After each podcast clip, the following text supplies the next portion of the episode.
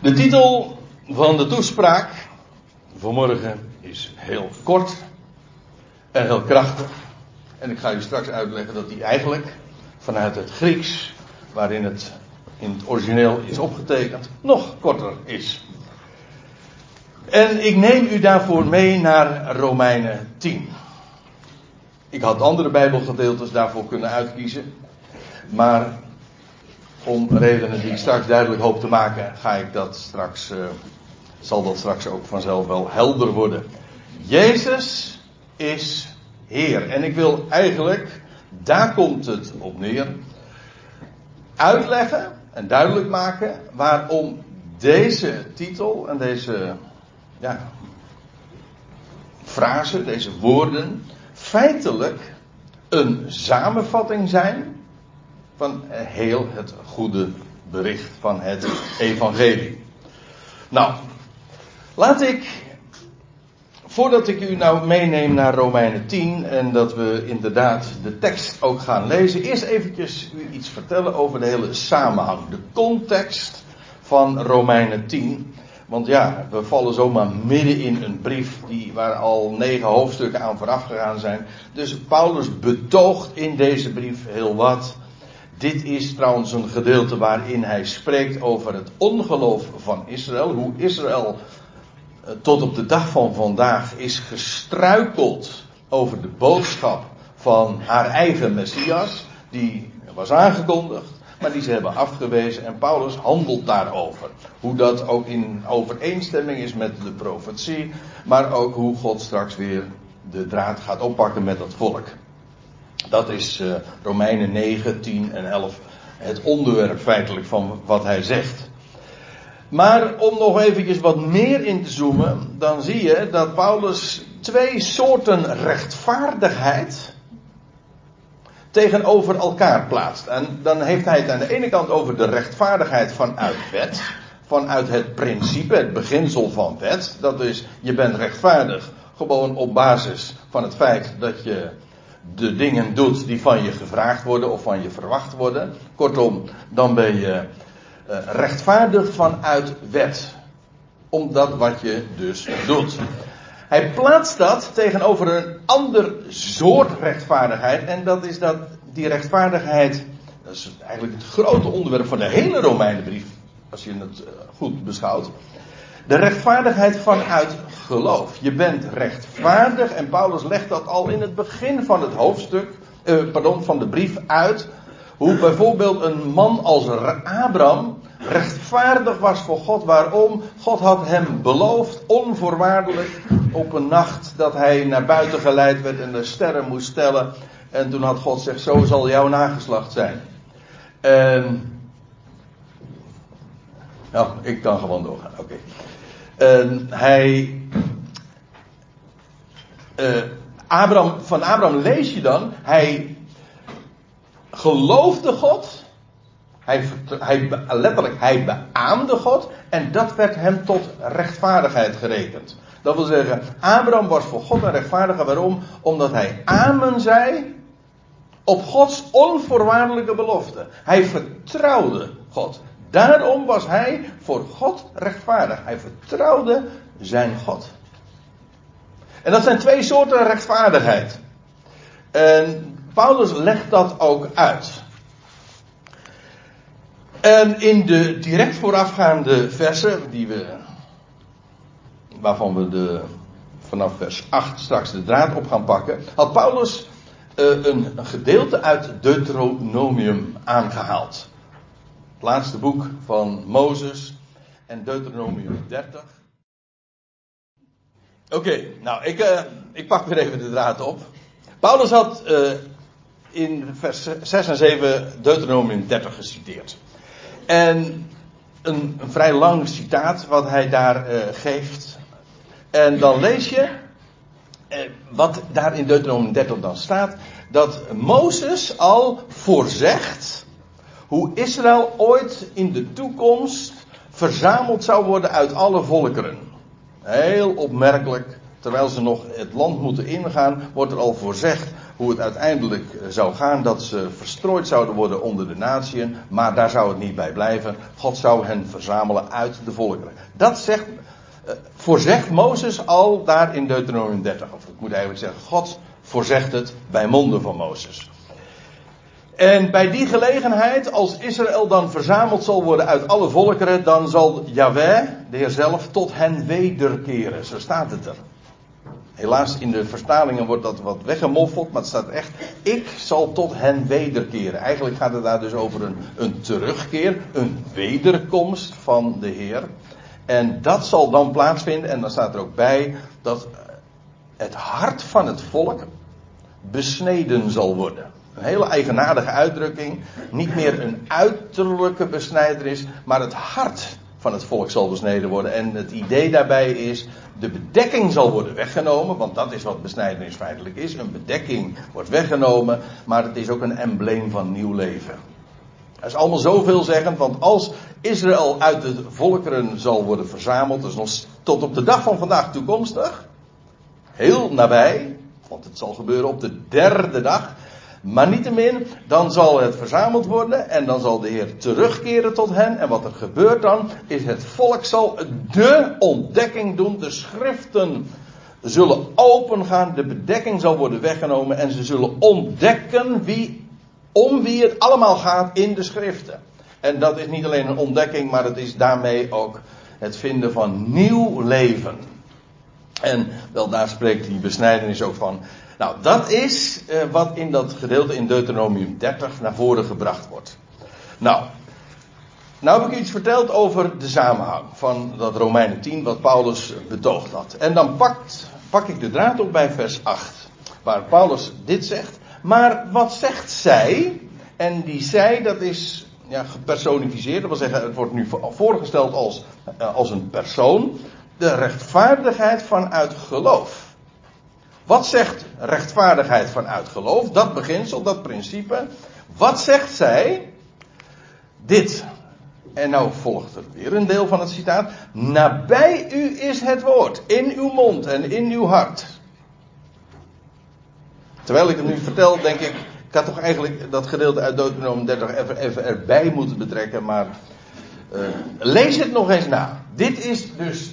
U ziet het ook aan, aan die aanhalingstekens. Wat zegt zij? Rechtvaardigheid eh, uit geloof. Nabij u is het woord. In uw mond en in uw hart. Nabij u is het woord. En uh, wat had Mozes namelijk in het voorafgaande uh, gezegd? Je hoeft het niet te halen. Dat woord hoef je niet te halen uit de hemel, boven. Je hoeft het ook niet te halen uit het dodenrijk beneden. Nee, je hoeft het niet te halen. Het komt tot je. Sterker nog, het komt van daaruit, vanuit de hemel, maar sterker ook nog vanuit het dodenrijk komt het tot je. En dan blijkt dat woord niks anders dan eigenlijk het woord in persoon te zijn, namelijk Jezus Christus. Hij komt inderdaad uit het dodenrijk. Hij is opgestaan uit de doden, maar bovendien, hij, het woord komt nu ook vanuit de hemel waar hij nu is. Ik geef toe, ik vertel nu een heleboel. Uh, zonder al te veel toe te lichten. Maar dat is waar het eigenlijk over gaat. Nabij u is het woord. Dat had Mozes al gezegd. Waar is dat woord dan? Heel ver weg? Nee, helemaal niet. Nabij. Dichterbij kan niet. Het is in, in je mond, in je hart. Het komt vanuit de hemel, of zo u wilt, vanuit het dodenrijk tot je. En sterker nog, tot in je. Namelijk in je hart en in je mond. Eigenlijk als je het eh, rest, eh, in de rest van de Romeinen 10 ook nog leest. Het komt via het oor binnen. En als het op vruchtbare grond valt, dan komt het in het hart terecht. En als het hart er vol van is, dan spreekt de mond ervan. Altijd die combi. Hart en mond. Als het hart in het hart zich bevindt, dan spreekt de mond ervan. Dat is een, ja, dat is een eenheid. Nabij u is het woord in uw mond en in uw hart, namelijk het woord van geloof dat wij herhouden. Kijk, de wet, rechtvaardigheid uit de wet, dat doe je met handen en voeten. Dat zeggen we ook, hè? Dat, dat geef je handen en voeten. Er wordt een opdracht gegeven en dat moet je dan doen door middel van je handel of je wandel. Maar in ieder geval, dat is iets wat je op die manier doet. Maar rechtvaardigheid of het woord van geloof, dat doe je niet met je handen en voeten. Geloven doe je niet met je handen. Of met je voeten, al heeft het consequenties daarvoor, dat is wat anders. Maar geloven, dat doe je met je hart. En als je het gelooft in je hart, dan spreekt de mond ervan. Dus het woord van geloof, dat is niet iets van handen en voeten. Nee, dat is van iets van hart en van mond. Daar is het. Het woord van geloof. En feitelijk is dat waar het allemaal om gaat. Het is de binnenkant. Het gaat niet om de buitenkant. Want je kunt iets met je handen en voeten doen, terwijl je hart er verder van is. Dat, zegt, dat, uh, dat staat ook uh, heel wat keren in, uh, als verwijt in de, in, de, in de profeten. Dat het hart van het volk ver van de Heer was. Afijn, het woord van geloof, dat is, waar, waar bevindt zich dat? Uiteraard in het hart en in de mond. En dan zegt Paulus nog bij het woord van geloof dat wij herauten. Als je het goed leest, dan heeft hij het dus over wie zijn die wij? Nou, dat is Mozes al in Deuteronomium 30. Die sprak al over dat woord van geloof. Kijk, in de hele wet, in het, onder het oude verbond, ging het om rechtvaardigheid van wet. Maar in de toekomst zou het gaan om rechtvaardigheid vanuit geloof. En Paulus zegt, ja, daar had Mozes ook al over gesproken. Jazeker, in Deuteronomium 30. En hij zelf bijvoorbeeld in deze brief. Dat is namelijk het woord wat hij predikt. Want, zegt hij dan, en dit is min of meer het centrale vers van vanmorgen. Want indien je in de mond beleidt dat Jezus Heer is en gelooft in je hart dat God hem opwekt uit de doden, zul je gered worden. Nou, dat moeten we eens uh, wat, wat nader bezien. Eerst dit. Indien je in de mond beleidt dat Jezus Heer is. Ik zei bij de titel Jezus is Heer. Feitelijk is het nog korter. Als je het in, in het Grieks bekijkt, dan staat er gewoon: Indien je met de mond beleidt Heer Jezus. Wij begrijpen dat vaak al helemaal niet goed meer, omdat wij dan de term Heer Jezus als een, als een eigen naam opvatten. Dan hebben we de Heer Jezus en dan denken we dat dat de naam is, maar dat is niet correct.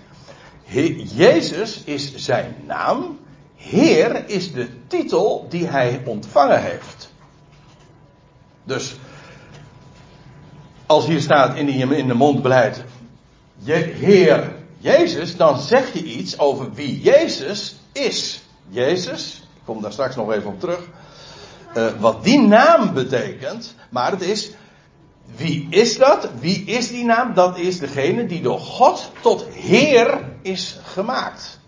En dat moet ik uh, dat, bij deze dan toch eens even wat uitleggen. Want dat woordje Heer, dat het Grieks Kurios. En laten we eens even wat daar uh, op, op inzoomen. Dat woordje kurios, dat is, een, dat is een Grieks woord dus. Maar de betekenis van dat woord is een eigenaar. Oftewel een bezitter en daarmee ook een beschik, beschikker. Ik bedoel, op het moment dat ik over iets uh, bezit, als ik iets bezit, als iets mijn eigendom is, dan kan ik daar ook over beschikken. Kan ik ermee doen wat ik wil. Dat is juist wat het uh, begrip eigendom ook inhoudt. Dat is de, de diepste of de eigenlijke betekenis van het woordje kurios. Als je heer bent, dat is de mannelijke vorm dan, je hebt ook de vrouwelijke vorm, maar hier gaat het over een heer, dat is een eigenaar, een bezitter, een beschikker.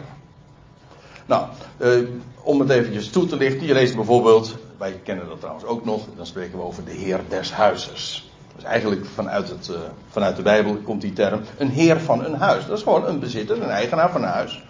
Of een heer van een wijngaard, lees je. Of een heer van een slaaf, want een slaaf is ook eigendom. Dat is het grote verschil tussen een slaaf en een, en een werknemer.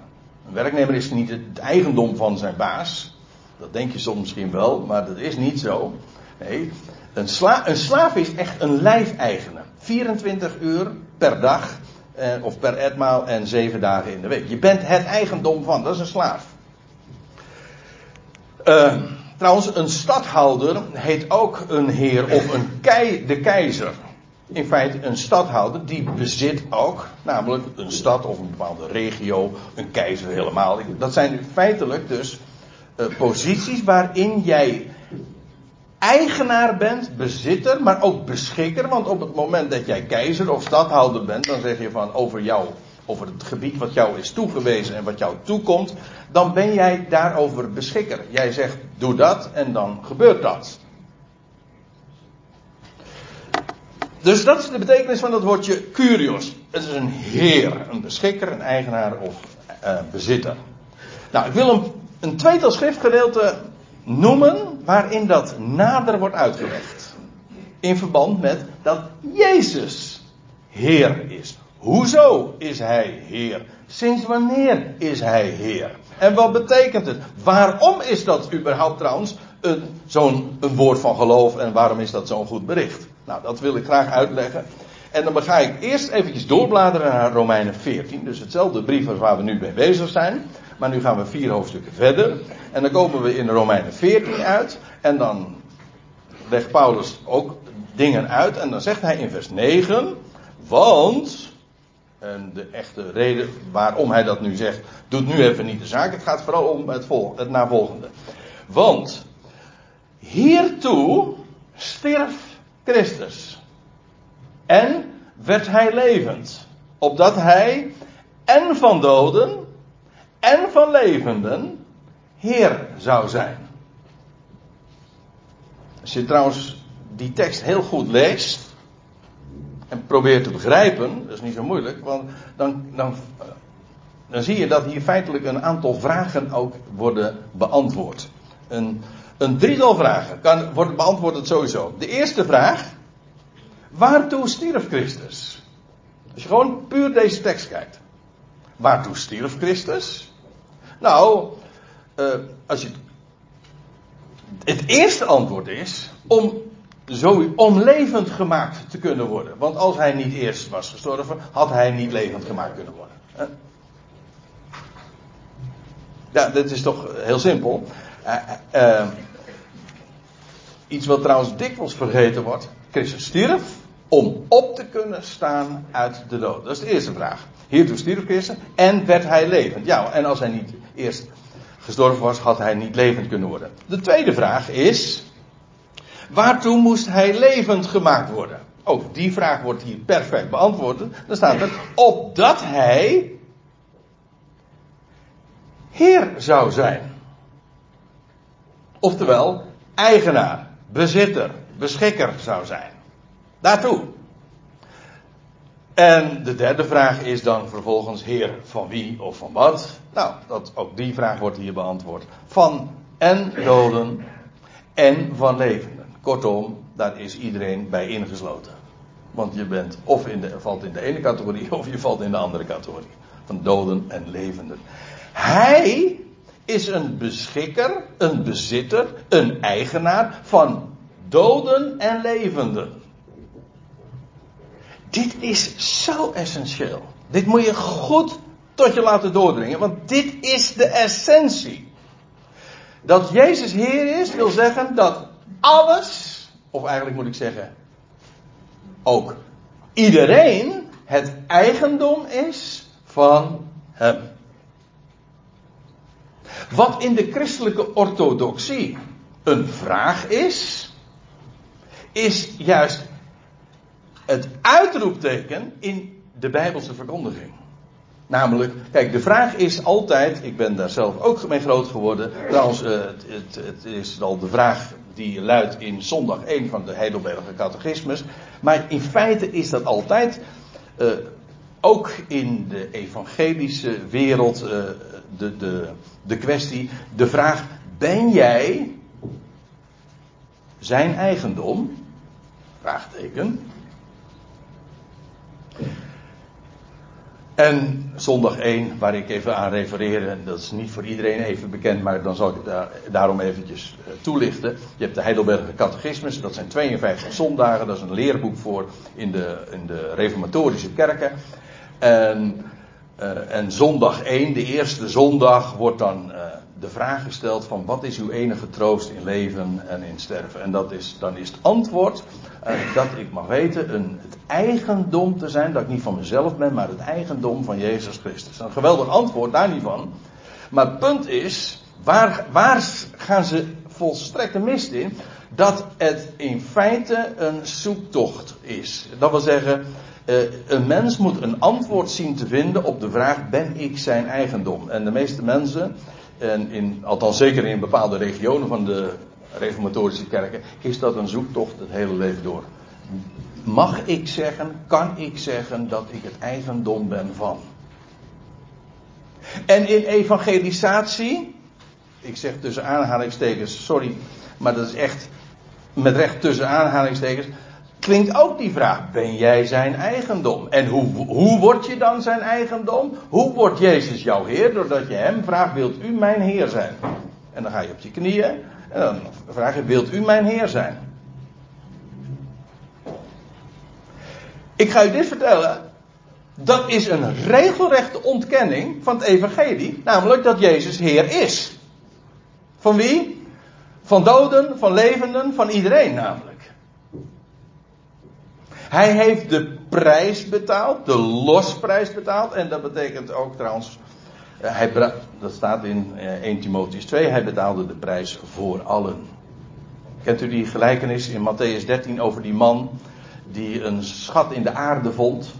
En wat deed hij? Hij wilde die schat hebben. En wat kocht hij? De hele akker. En dan staat er later in diezelfde gelijk, of, of in datzelfde hoofdstuk. En de akker, dat is de wereld. De akker is de wereld. Hij kocht de hele wereld. De hele wereld, de, de wereld of de aarde is des Heren en haar volheid. Dat is 1 Korinthe 10 trouwens. Dat wil zeggen, de aarde, alles wat erop is. En, nee, de aarde, ja, het land. En alles wat daarin is, is van hem. Om meer dan één reden. Hij is de schepper, maar hij is ook degene die de prijs heeft betaald door het los te kopen. In ieder geval, de prijs is betaald. Alles en iedereen is zijn eigendom. Hij wordt niet mijn eigen. Hij wordt niet mijn eigenaar doordat ik iets doe.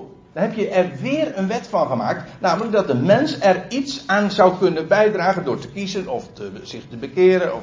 Nee, hij is Heer.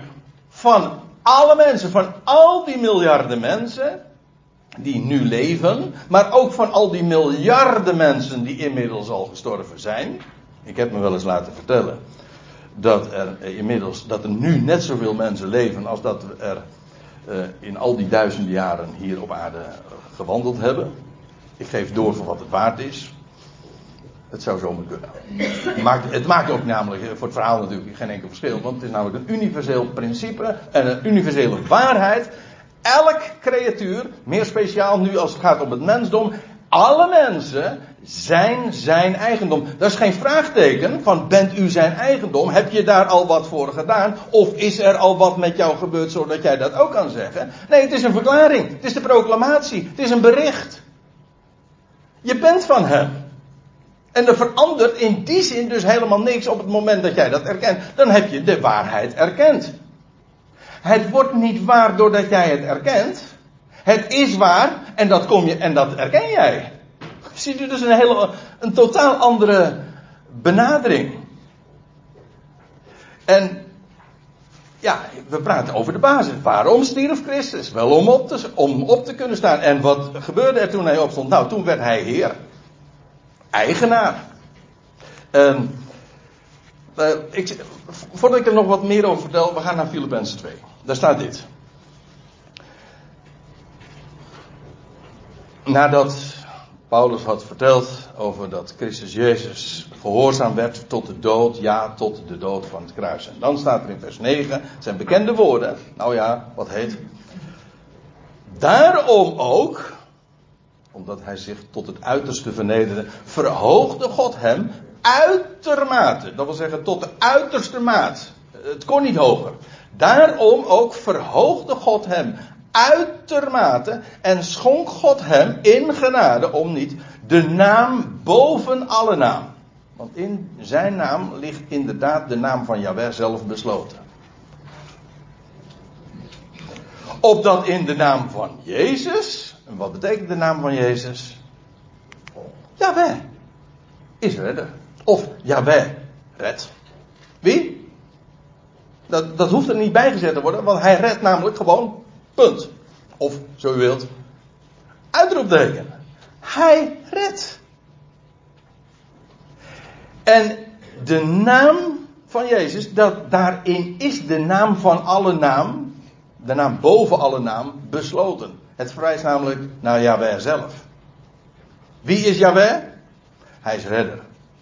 En door wie redt hij? In wie redt hij? Via wie redt hij? Wel, via deze Yeshua. Want eigenlijk is het een Hebreeuwse naam. Jezus of Jezus. Maar in ieder geval over hem hebben we het. En het gaat om de betekenis uiteraard. Opdat in de naam van Jezus alle knie zal buigen van hemelsen, aardsen en onderaardsen. Dus ja, van elke creatuur. Van e- elke creatuur dat kan buigen, zal buigen. Boven, hier en hieronder. Ook hier is trouwens weer het universeel. Daar gaat het juist om. Hij is deze Jezus, die zich zo vernederd heeft, heeft van God de naam ontvangen boven alle naam. En in de naam van Jezus zal alle knie gaan buigen. Weet u trouwens, dit is ook trouwens weer een referentie, of uh, wordt gerefereerd aan Jezaja 45, waar God een eedswering doet. God heeft dit ooit gezworen. Dat dit zal gebeuren. En dan staat erbij, en eerst dus in vers 10, opdat in de naam van Jezus alle knie zal buigen. Hemelse, aardse, onderaardse. En alle tong, lip, alle tong, de binnenkant, zal instemmen, beleiden. Hier staat trouwens een nog sterker woord voor beleiden dan in Romeinen 10. Er staat het woordje ex voor. Ex homologeo. Ex, en dat ex, dat wil zeggen, dat kennen, weten we allemaal, dat betekent dat het uit betekent. Vanuit of van binnenuit. En alle tong zal van binnenuit beleiden, zal instemmen dat Jezus Christus Heer is. Tot heerlijkheid van God de Vader. Dat Jezus Heer is van allen, leidt uiteindelijk tot erkenning ook van die positie. Ja, ik bedoel dit. Als hij van Gods wegen gemaakt is tot Heer en alles dus zijn eigendom is, kan hij dus daarmee ook doen wat hij wil. Hij brengt, dat is zijn missie ook, daarom heeft hij van God die naam ook ontvangen, opdat hij alles tot erkenning zou brengen en dat is tot heerlijkheid van God de Vader. Hij heeft die naam ontvangen. Waarom? Om alles, heel de schepping, hemelse, aardse, onderaardse, allemaal daar te brengen waar God het hebben wil. Daarom heeft God hem tot Heer gemaakt. En door de wereldtijdperken, door Ionen heen, gaat hij dit bereiken. Hij is Heer. En omdat hij Heer is, zal hij het ook zo maken, dat kan hij, want hij is Heer. Dat alles tot die erkenning, hartelijke erkenning, zal komen. Dat hij Heer is. En dat zal zijn tot heerlijkheid van God. Namelijk de Vader. Want die heeft hem die naam ook uh, gegeven en verleend. Ziet u hoe, hoe universeel dat is. Hoe alles omvattend het is. Hij is Heer. En of je dat nou gelooft of niet, de waarheid is er niet minder op. Hij is Heer, je bent zijn, je bent zijn eigendom. En om de, je bent zijn eigendom, je bent duur gekocht. En dat laat hij nooit meer gaan. Vandaar ook dat in het feit dat hij Heer is, ook besloten ligt dat hij je redder is. Hij redt je. Ja, want Jahweh is redder. En de naam van Jezus, hij is Heer. Zodat in die korte frase, Jezus is Heer, al besloten ligt, niet alleen dat alles zijn eigendom is, maar ook dat daarom, want anders betekent het namelijk helemaal niks. Dat omdat alles en iedereen zijn eigendom is, dat iedereen daar ook komt waar hij het hebben wil. Dat is precies wat hier ook staat. Daarom is hij Heer. Dat is de missie die hij van God heeft ontvangen, de positie die hij heeft gekregen. En in die positie brengt hij heel de schepping, hemelse, aardse en onderaardse, tot heerlijkheid van God de Vader. Tot die erkenning. En daar komen ze uit. Dat is werkelijk een goed bericht. Want het betekent namelijk dat er niets van een mens gevraagd wordt. Er wordt iets verteld. Er wordt iets medegedeeld. Jij bent zijn eigendom. En je zult ook komen tot die erkenning. Het unieke vandaag is dat er nu al mensen zijn bij wie dat kwartje, als ik het zo mag zeggen, vijf maal vijf, wel mooi hè, uh, gevallen is. Als, als je nu dit al mag weten, dan ben je dus een voorloper. Dan hoor je bij een volk van eerstelingen.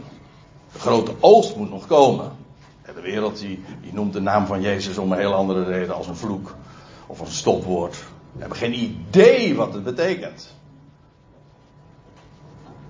Maar herinner de mensen er maar aan. Hoor. Zeg maar. Of nou ja, in ieder geval, je, je weet dat als, als die naam zo valt en uh, volstrekt in onwetendheid. Dit gaat zo een universele erkenning worden van heel het mensdom. En niet alleen dus een, het hele mensdom, maar van alle creaturen. Dat gaat nog veel verder. Want ja, niet alleen de, mensheid uh, kan erkennen, er zijn nog veel meer creaturen in, in het universum. Dus Jezus is Curios, dat betekent, Jezus werd Curios door te sterven en op te staan. Dat is één. Hij is Curios en dus eigenaar en beschikker. En omdat hij Curios of Heer is van doden, kan en zal hij en opwekken ook. Ben ik nou weer, uh, moet ik nou weer getaped worden? nee. Um, omdat uh, hij Curios is van doden. Ja, wat betekent dat nou? Dat hij Heer is van doden. Die doden die liggen daar in het graf. Die, zijn, die liggen daar, we hebben dat uh, onlangs gezien. Die liggen daar dood te wezen. Ja, en wat betekent nou dat hij Heer is? Nou, dat hij Heer is, dat betekent dat hij over hen beschikt. Hij kan hen levend maken. Hij kan hen opwekken en levend maken. Zoals hij zelf levend gemaakt is, als eersteling. En omdat Jezus Curius van levende is, kan en zal hij hen ook tot erkenning brengen. Ja, waarom? Hij is Heer. Hij beschikt daarover. Hij is in staat om daarmee te doen wat hij wil. Dat is die positie. Tot heerlijkheid van God de Vader. Nou, dat was eventjes een uitstapje naar andere gedeelten om, om wat, wat licht te krijgen op die, die ene uitdrukking Jezus is Heer. Nou gaan we weer even terug naar Romeinen 10. Want indien je in de mond beleidt dat Jezus Heer is en gelooft in je hart en gelooft in je hart dat God hem opwekte uit de doden, zul je gered worden. Dat zijn geen twee dingen. Dat met de mond beleiden dat Jezus Heer is en in je hart geloven dat God hem opwekte uit de doden. Dat zijn geen twee dingen, is in feite één. Want hij is juist Heer omdat God hem opwekte uit de doden. Ook hier zijn trouwens weer van die versperringen gemaakt door de orthodoxie, waardoor je niet in staat bent om gaat wel heel raar rommelen. Ik ga gewoon door. Oké. Dus u moet dat gerommel maar voor lief nemen. Doe ik niet bewust. Ook ik zei, uh, in de orthodoxie, in de christelijke verkondiging, is dat uh, in het algemeen, daar allerlei versperringen zijn daarvoor gemaakt, zodat men niet meer kan zien en begrijpen of erkennen dat God hem opwekt. Kijk, op het moment natuurlijk. Want ik pak nu weer even de draad op waar ik hem loslaat. Zojuist. Waar ik me losliet, sorry. Je gaat zelfs Nederland, uh, je Nederlands uh, te leren daardoor. Hè? Dat God hem opwekte uit de doden, dat kun je nooit van harte geloven. We hebben dat nog niet zo lang geleden nog eens eh, wat nader bezien. Dat kun je nooit van harte geloven als je denkt en meent dat Jezus zelf God is. Want ja, dan stond hij op uit eigen kracht. Dan kun je dus nooit van harte, van harte geloven dat God hem opwekte uit de doden. Daarom zie je, dit is, we praten hier over de essentie, want we, Paulus zegt, indien je in de mond beleidt dat Jezus Heer is en gelooft in je hart dat God hem opwekte uit de doden, en omdat hij als eersteling is opgewekt uit de doden, is hij dus, ja, de first, de vorst, en dus de Heer. Ja toch? Hij is degene die als eersteling werd opgewekt uit de doden. De oogst zal volgen, dat wil zeggen niemand uitgezonderd, maar hij is de eerste. En, en dan staat er, en gelooft in je hart dat God hem opwekte uit de doden. Is dat een prestatie? Dat je dat gelooft? Ik vind geloven sowieso is totaal geen prestatie. Je gelooft iets of je gelooft het niet. Je vertrouwt erop dat het waar is. Dat is wat geloof is. Maar is geen prestatie. Daarom zeggen mensen ook van, maar waarom zou, waarom zou daar uh, God daar belang aan hechten? Ja, dat is nu juist uh, waar het om gaat. Het is niet iets wat de mens doet. Het gaat allemaal om wat God gedaan heeft. En juist als garantie dat de rest zal volgen. Wel, geloof in je hart dat God hem opwekte uit de doden, dan zul je, zo zul je gered worden. Let op, dit is even heel belangrijk.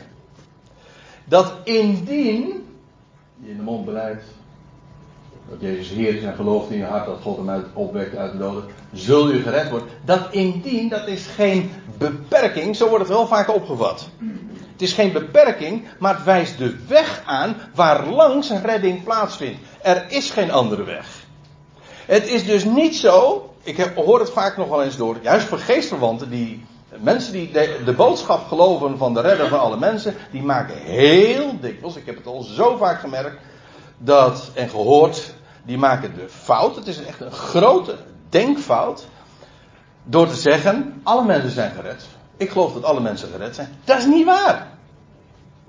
Hij is de redder van alle mensen en dat betekent dat hij alle mensen redt. Maar niet alle mensen zijn gered, want redding vindt plaats doordat je hem beleidt en erkent. Zo, zo staat het hier ook. Er is geen andere weg. En die redding vindt plaats doordat een mens komt tot erkenning. Maar wat hebben we zojuist gezien? Heel de mensheid, en sterker elk creatuur, komt ook tot die erkenning. En dus op die wijze zal God een redder zijn van alle mensen. Hij redt alle mensen. Hoe doet hij dat? Wel doordat een mens komt in, tot geloof, in geloof. En tot erkenning, tot beleidenis van wie hij is. Dus het is geen, het is geen beperking, maar het wijst de weg aan hoe dat plaatsvindt. Want staat er met het hart gelooft men tot rechtvaardigheid, zo vervolgt Paulus. Dat had hij de hele brief al uitgelegd. Zoals dat al uh, verteld werd met Abraham. Je gelooft en dat rekent God tot rechtvaardigheid. En met de mond beleidt men tot redding. Nou, dat gaat Paulus nu in de navolgende versen ook aantonen. Want zegt hij, de schrift zegt, en ik kan u verklappen, nou gaat hij weer iets citeren, en uit Jezaja 28. En u neemt het me hopelijk niet kwalijk dat ik niet daar naartoe ga, maar ik wijs er alleen op dat als je, wil, als je dat wil vinden, waar het staat, daar staat, want de schrift zegt, ieder die op hem zijn geloof vestigt, zal niet beschaamd uitkomen. Er is geen andere weg. Hoe kom je, hoe komt een mens tot redding? Wel, door erkenning van hem. En wie op hem gelooft, vertrouwt, die zal nooit daarin beschaamd uitkomen. Want staat er, er is geen onderscheid. Dit, deze waarheid, wie op hem zijn geloof vestigt, ongeacht wie ook, die komt daar nooit beschaamd mee uit. Als je hem vertrouwt, Dat is geen kwestie van doen. Dat is geen kwestie van slimheid. Dat is geen kwestie van, van, uh, van een bijzonder vermogen of van talenten of van geweldige prestaties. Heeft er niets mee te maken. Je vertrouwt Hem. Hij is bij machten. En als je daarop je geloof vestigt, en dat is ook, dit is een universele waarheid. Als je op Hem vertrouwt, dan zal je daar nooit beschaamd mee uitkomen. Never. Nooit. Want staat er, eh, er is geen onderscheid. Dit geldt namelijk voor alle mensen. God gaat een specifieke weg met Israël en, en, dat is een heel apart verhaal. Maar als het gaat om de waarheid van redding en de waarheid van geloof, dat is een universeel principe. Wie op Hem gelooft, ongeacht wat je achtergrond of etnische afkomst is, het doet niet ter zake, sterker nog, het doet ook helemaal niet ter zake wat je verleden is, of wat je positie is. Totaal niet. Je verleden speelt geen rol.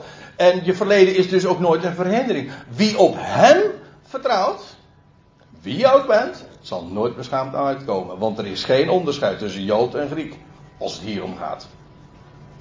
Want staat er, dezelfde is Heer van allen. Ik bedoel, uh, Hij, want we hadden het over Jezus is Heer, hè? maar van wie is Hij Heer? Ja, van levende en doden. En hier staat het ook. Dezelfde is Heer van allen. Ja, hoe duidelijk wil je het hebben? Niet wie, wie is zijn eigendom? Ben jij zijn eigendom? Nee, hij is Heer van allen en dus is iedereen, al die miljarden mensen, zijn zijn eigendom. Hij is Heer van allen. Ja, dat had Petrus ooit in het huis van Cornelius ook al gezegd. Hij is allerheer. Trouwens, er staat niet in de uh, zoals in de MBG-vertaling Heer over allen, maar echt in de tweede naam van Hij is Heer van allen. Allerheer. Alles is zijn eigendom. Iedereen. Dezelfde is Heer van allen. En nou staat er rijk voor allen die hem aanroepen. Hé, hey, maar dat is iets anders. Hij is Heer van allen. Dat is een mededeling. Of je het nou gelooft of niet. Maar hij is rijk voor allen die hem aanroepen. Hoe komt die rijkdom van alles wat het betekent dat hij Heer is tot een mens? Eén, er is één weg. Doordat je hem vertrouwt en hem dan dus ook aanroept. Uh, die hem, dat is dus, lees het gewoon. Uh, dezelfde is Heer van allen, rijk voor allen die hem, dezelfde, hè, namelijk de Heer van allen aanroepen. Zie je hoe belangrijk het is om te geloven dat Hij Heer van allen is? Want als je niet gelooft dat Hij de Heer van allen is, dan kun je die Heer van allen ook niet aanroepen. Het, de, de waarheid dat hij de Heer van allen is, is maar niet een of andere theologische fijnproeverij of zo. Of dat je denkt van uh, een of andere uh, variant uh, of een theologische visie. Nee, het is de essentie. Hij stierf, hij werd opgewekt uit de doden en sindsdien is hij Heer van alle mensen. Jij bent zijn eigendom. En hoe wordt, komt die rijkdom tot je? Door hem te erkennen. Rijk voor allen die hem aanroepen. Want, en Paulus gaat het nu uitleggen. Dit is en weer aan de hand gewoon van de schrift. Van ook de oud-testamentische geschriften, de Hebreeuwse Bijbel zo u wilt. Want, en nou citeert hij weer uit Joel 2 vers 32. Het eigenlijk het hele gedeelte hier in Romeinen 9, 10 en 11 is een aaneenschakeling van allemaal citaten uit de Hebreeuwse Bijbel. Want, en dan volgt er weer een citaat, ieder die de naam van de Heer aanroept, zal gered worden. Dat staat al inderdaad in Joel. Als er straks, in de dagen van de toekomst, uh, binnenkort eigenlijk moet ik zeggen, als, als alle volkeren zich zullen verzamelen in, in, in het land en Jeruzalem in grote benauwdheid zal komen, hoe, wat gebeurt er dan? Als de nood het hoogste is, dan zal inderdaad de redder worden aangeroepen. De naam worden aangeroepen. En dan zal hij komen. Altijd gaat dat zo. Hoe komt redding tot stand? Of via welke weg? Via het aanroepen van de naam. Ieder die de naam van de Heer aanroept, en de naam van de Heer, ja, dat, die kennen wij. Dat is Jezus. Want Hij is Heer. Dat is zijn naam. Jawel red, Hij is Heer. Maar, en dan gaat Paulus een, een aantal vragen stellen. Maar hij zegt, hoe zullen zij dan Hem aanroepen in wie ze niet geloven? Ja, dat is nogal logisch. Je roept iemand aan omdat je diegene vertrouwt. Daar je vertrouwen op stelt. Daarom stel je je, stel je, vertrouwen ook uitdrukkelijk op, op zo iemand. Maar dan de volgende vraag. En hoe zouden ze geloven van wie ze niet horen? Dat is een logische. Het is voor mij altijd een, eh, een, een zin die ik eh, heel vaak eh, voor mezelf ook herhaal. Ja, hoe zouden mensen nou geloven als ze het niet horen krijgen? Ehm, je kunt niet in iemand geloven als het niet eerst aan je bekendgemaakt is. En, en dan de volgende vraag. Maar hoe zouden ze horen zonder een heraut? Zonder dat er iemand dus die het je bekend maakt. Er moet dus iemand zijn die het je bekend maakt, zodat je het kunt horen. En als je het hoort, dat je het daarop je vertrouwen stelt, zodat je vervolgens die persoon ook kunt aanroepen. Het is een hele, het is een ketting met allemaal van die hele logische schakels. Ja, uh, want je kunt, het, je kunt het ook omkeren. Als er een heraut is, dan kun je dus ook horen. En als je het hoort, dan kun je het ook geloven. En als je het gelooft, dan kun je hem ook aanroepen. En dan heb je precies vanaf de andere kant uh, heb je de reeks gevolgd. En je kunt er trouwens de vraag nog uh, wat verder stellen. Hoe zou men herauten indien men niet afgevaardigd is. Dat wil zeggen, dat woord van de Heer, want daar gaat het hier over. Hoe kun je dat uh, vertellen als je niet die, diezelfde Heer daartoe ook gezonden heeft? Of die, dat die jou daartoe ook heeft afgevaardigd? Zoals geschreven staat. En nou komt er weer een woord uit de profeten en wel uit, uit Jezaja 52. Dat is een bekend woord. En sommige mensen kunnen hem zingen. Uit de Messiah. How beautiful are the feet of man. Hè? It brings the gospel of peace. Zo was hij toch? En dat, is dat zijn deze woorden. Hoe mooi, hoe lieflijk, hoe prachtig zijn de voeten van hen die goede dingen evangeliseren. Er staat hier het woordje evangelie, maar dan als werkwoord. Evangeliseren dus. En ja, dat, wat doe je? Evangeliseren wil zeggen dat je goede dingen hebt te melden. Let trouwens op uh, dat er staat hoe mooi zijn de voeten. Wat is er zo bijzonder aan de voeten van hen die goede dingen evangeliseren? Het plaatje moet het ook een beetje duidelijk maken. Maar dat komt omdat iemand die goede dingen meldt, heraut. Ik ben gezonden om iets geweldigs te vertellen. Nou, die voeten zijn ook inderdaad mooi. Maar wat is er zo bijzonder aan die voeten? Wel, ze zijn, we kennen het in het Nederlands het woord, lichtvoetig. Die voeten gaan huppelen. Waarom? Je hebt iets geweldigs te vertellen. De boodschap die gebracht wordt, is werkelijk een goede tijding. Er wordt niets gevraagd. Er is een mededeling, er is een geweldig groot God. Hij heeft een plan. En hij heeft iemand in de Hebreeuwse Bijbel, duizenden jaren tevoren, heeft hij aangekondigd, die zou komen. En toen kwam hij en hij is gestorven, ook zoals voorzegd was en geschreven was. En die ene persoon, die is als eersteling opgewekt uit de rode en hij is door God gemaakt tot Heer. En wat is het geweldige daarvan? Waarom is dat zo'n geweldige goede tijding? Via hem gaat God zijn naam waarmaken, namelijk dat hij redder is. En iedereen. En dat is, uh, ja, wat deze, ik weet het, dat wat ik vanmorgen ook vertel, mensen zeggen van, dat is veel te gemakkelijk. Dat is goedkoop. Dat is niet goedkoop. Het is gratis. Het is gratis. En boven, het is ook niet iets wat ik aan de man moet brengen. Ik vertel het gewoon. Take it or leave it. Geloof het of geloof het niet. Maar de waarheid blijft. Hij is jouw Heer en Hij is jouw redder. Je bent van Hem. Hij laat je nooit gaan. En ik kan ook één ding verzekeren. Vroeg of laat. Je bent zeer gelukkig de prijs is het vandaag allemaal weten. Maar vroeg of laat. Het moment komt. Dat je die erkenning zult beleiden. Dat je dit zult, van harte zult erkennen. Je knieën gaan buigen. En iedereen zal zeggen, wat een God. En hoe hij door Jezus Christus alles tot een geweldig goed einde gaat brengen. Dat is de betekenis van Jezus is Heer. Hoe mooi zijn de voeten van hen die goede dingen evangeliseren.